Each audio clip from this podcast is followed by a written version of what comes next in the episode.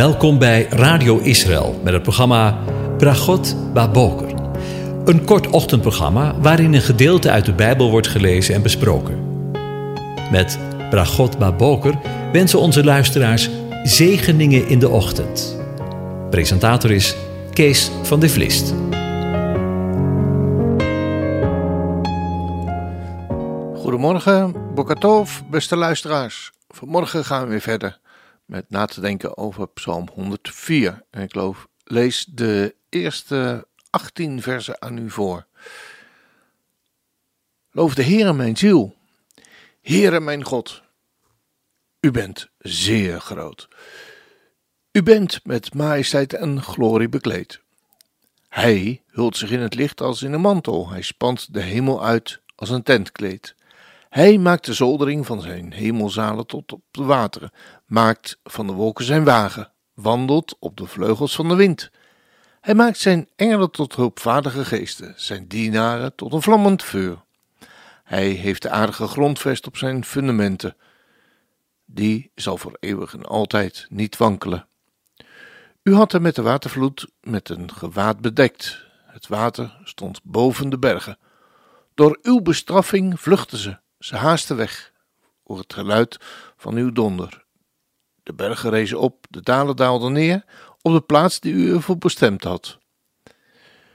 U hebt een grens gesteld die ze niet zullen overgaan. Ze zullen de aarde nooit meer bedekken. Hij wijst de bronnen, een loop naar de dalen, zodat ze tussen de bergen doorstromen. Ze geven alle dieren van het veld te drinken. De wilde ezels lessen er hun dorst.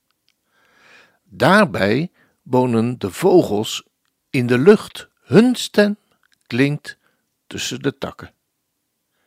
Hij bevochtigt de bergen vanuit zijn hemelzalen. De aarde wordt verzadigd door de vrucht van uw werken. Hij doet het gras groeien voor de dieren, het gewas, ten dienste van de mens. Hij brengt voedsel voort uit de aarde, wijn die het hart van de sterveling verblijdt, olie die zijn gezicht doet glanzen en brood dat het hart van de sterveling versterkt. De bomen van de Heere worden verzadigd, de ceders van de Libanon die hij geplant heeft. Daar nestelen de vogeltjes. De cipressen zijn het huis voor de ooievaar. En de hoge bergen zijn voor de steenbokken.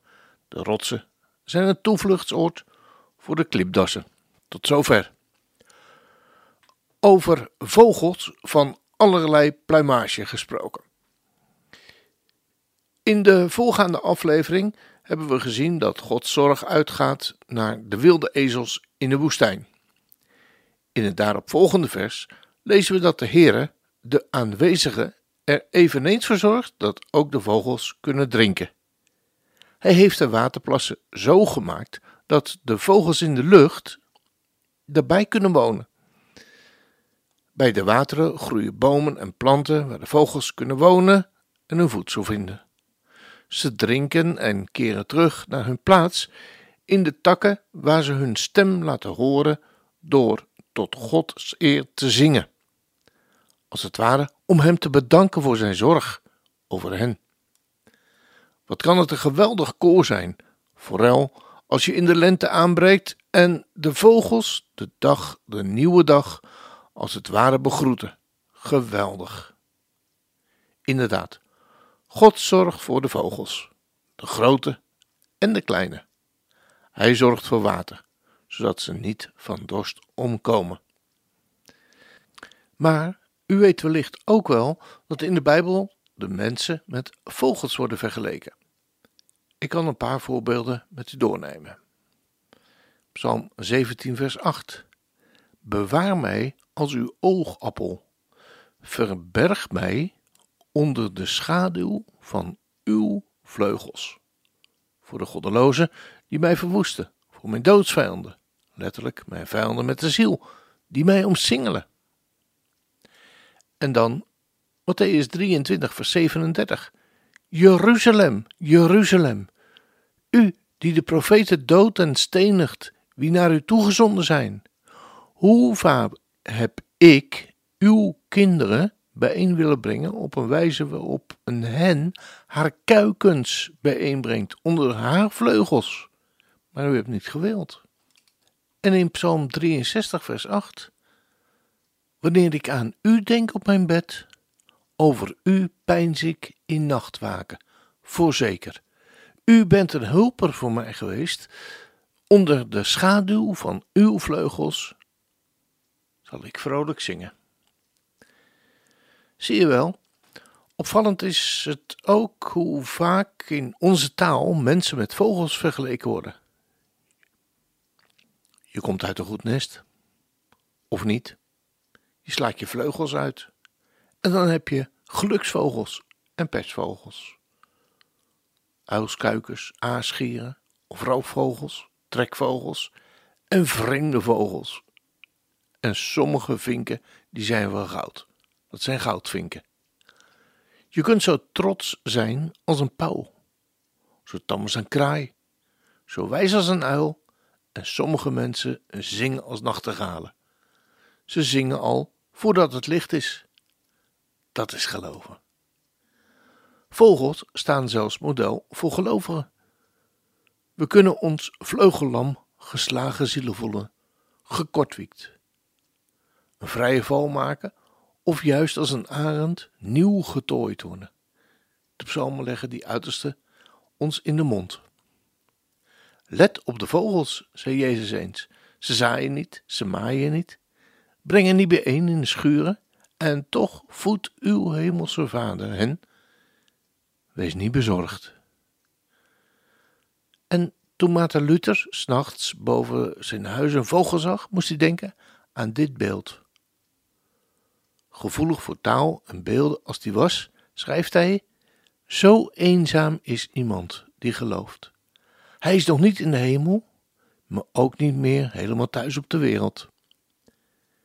Zo zweeft hij eenzaam in het geloof, tussen het leven in de wereld en het eeuwige leven. Vaak blijven beelden hangen omdat ze iets over ons zeggen.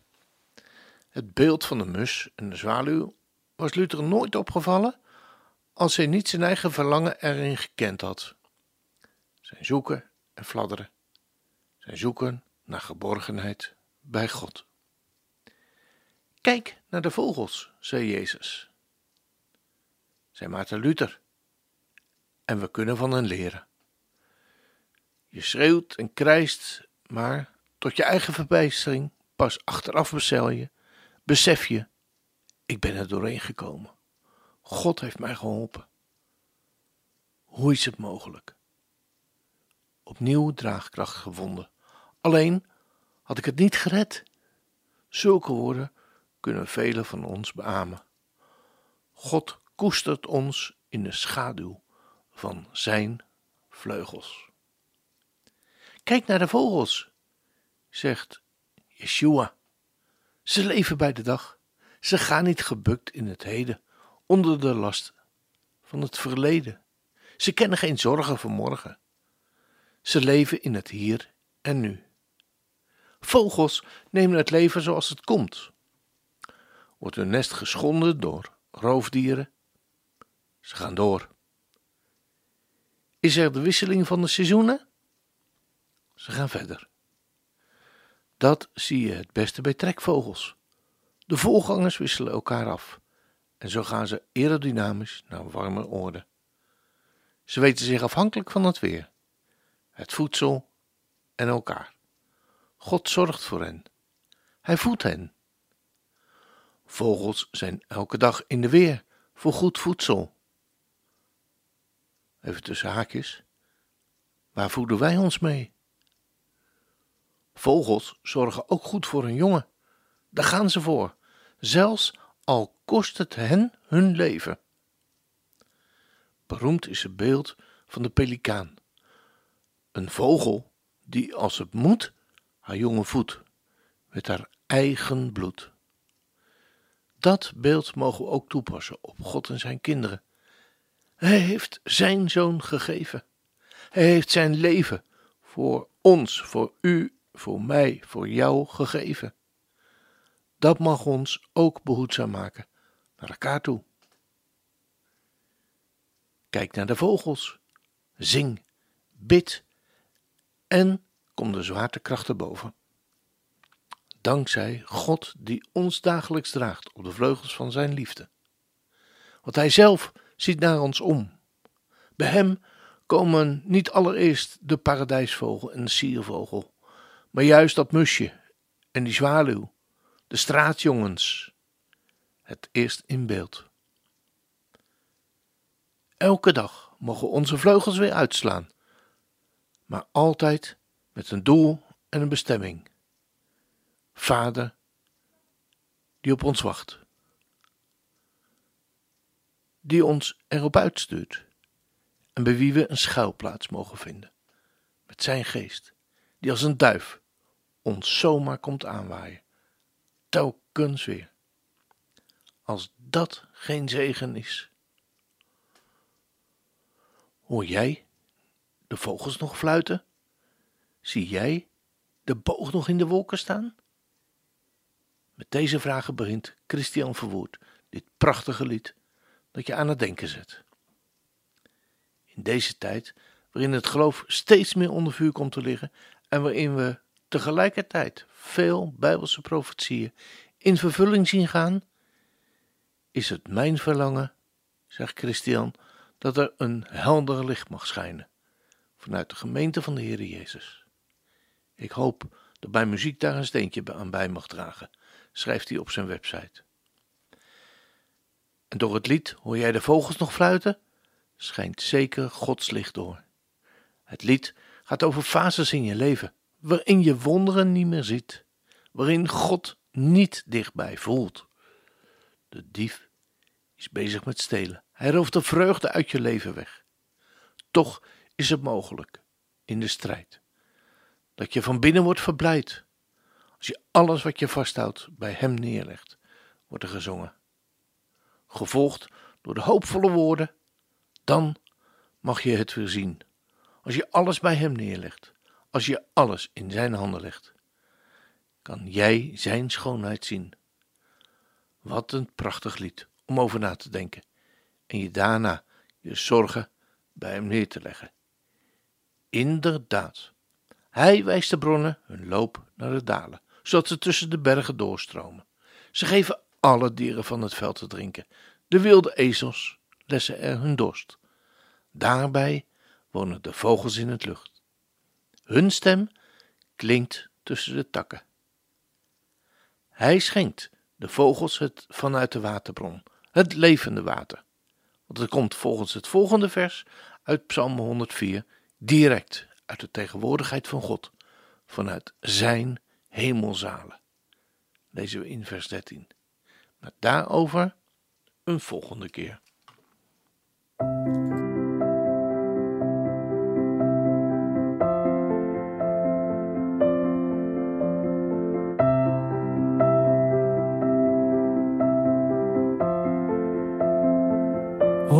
Vogels nog fluiten? Zie jij de boog nog in de wolken staan? Of zit je hoofd zo voorgestopt, waardoor je onbereikbaar wordt en de zegeningen steeds aan jou voorbij gaan? De dief is bezig met stelen. Hij rooft de vreugde uit je leven weg. Toch is het mogelijk in een strijd dat je van binnen wordt verblijd als je alles wat je vasthoudt bij hem neerlegt. Dan mag je het weer zien als je alles bij hem neerlegt. Als je alles in zijn handen legt, kan jij zijn schoonheid zien. Je mag het dan weer zien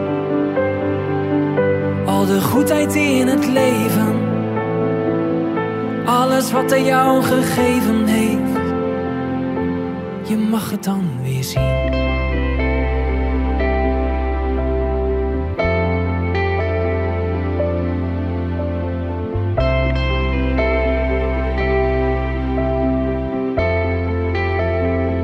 Dus richt je ogen naar boven ook als de last je zicht vertroebeld heeft. Want het blijft een zekerheid dat God je hele leven leidt. Oh, en dat te weten is wat echte rust geeft. Dan gaat de wereld weer open. De dingen die je zo vaak hebt gemist. Een zachte stem in de natuur, kleine wonderen ieder uur, die je steeds weer laten zien dat hij dichtbij is. Dan mag je het weer zien, als je alles bij hem neerlegt, als je alles in zijn handen legt, kan jij zijn schoonheid zien. Je mag het dan weer zien al de goedheid in het leven, alles wat hij jou gegeven heeft. Je mag het dan weer zien.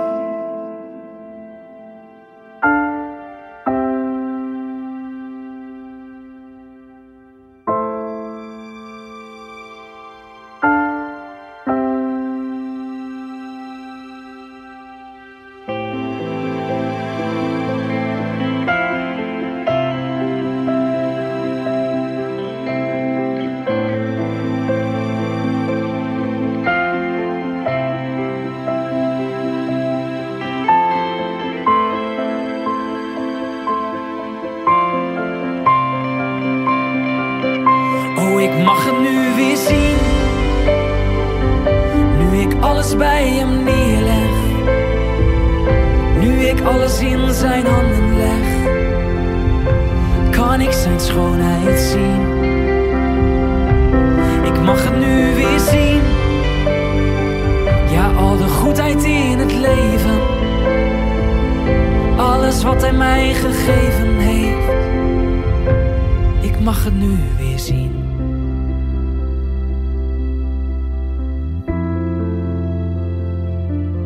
mag het nu weer zien.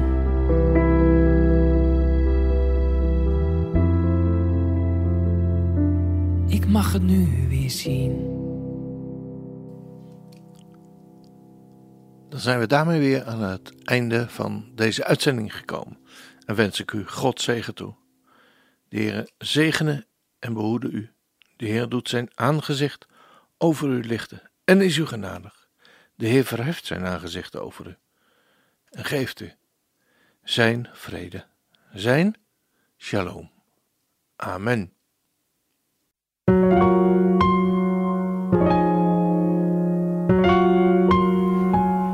U hebt geluisterd naar het programma Bragot Baboker. Een kort ochtendprogramma waarin een gedeelte uit de Bijbel wordt gelezen en besproken. Wilt u het programma nog eens naluisteren, dan kan dat. Ga naar radioisrael.nl en klik onder het kopje radio op Uitzending gemist.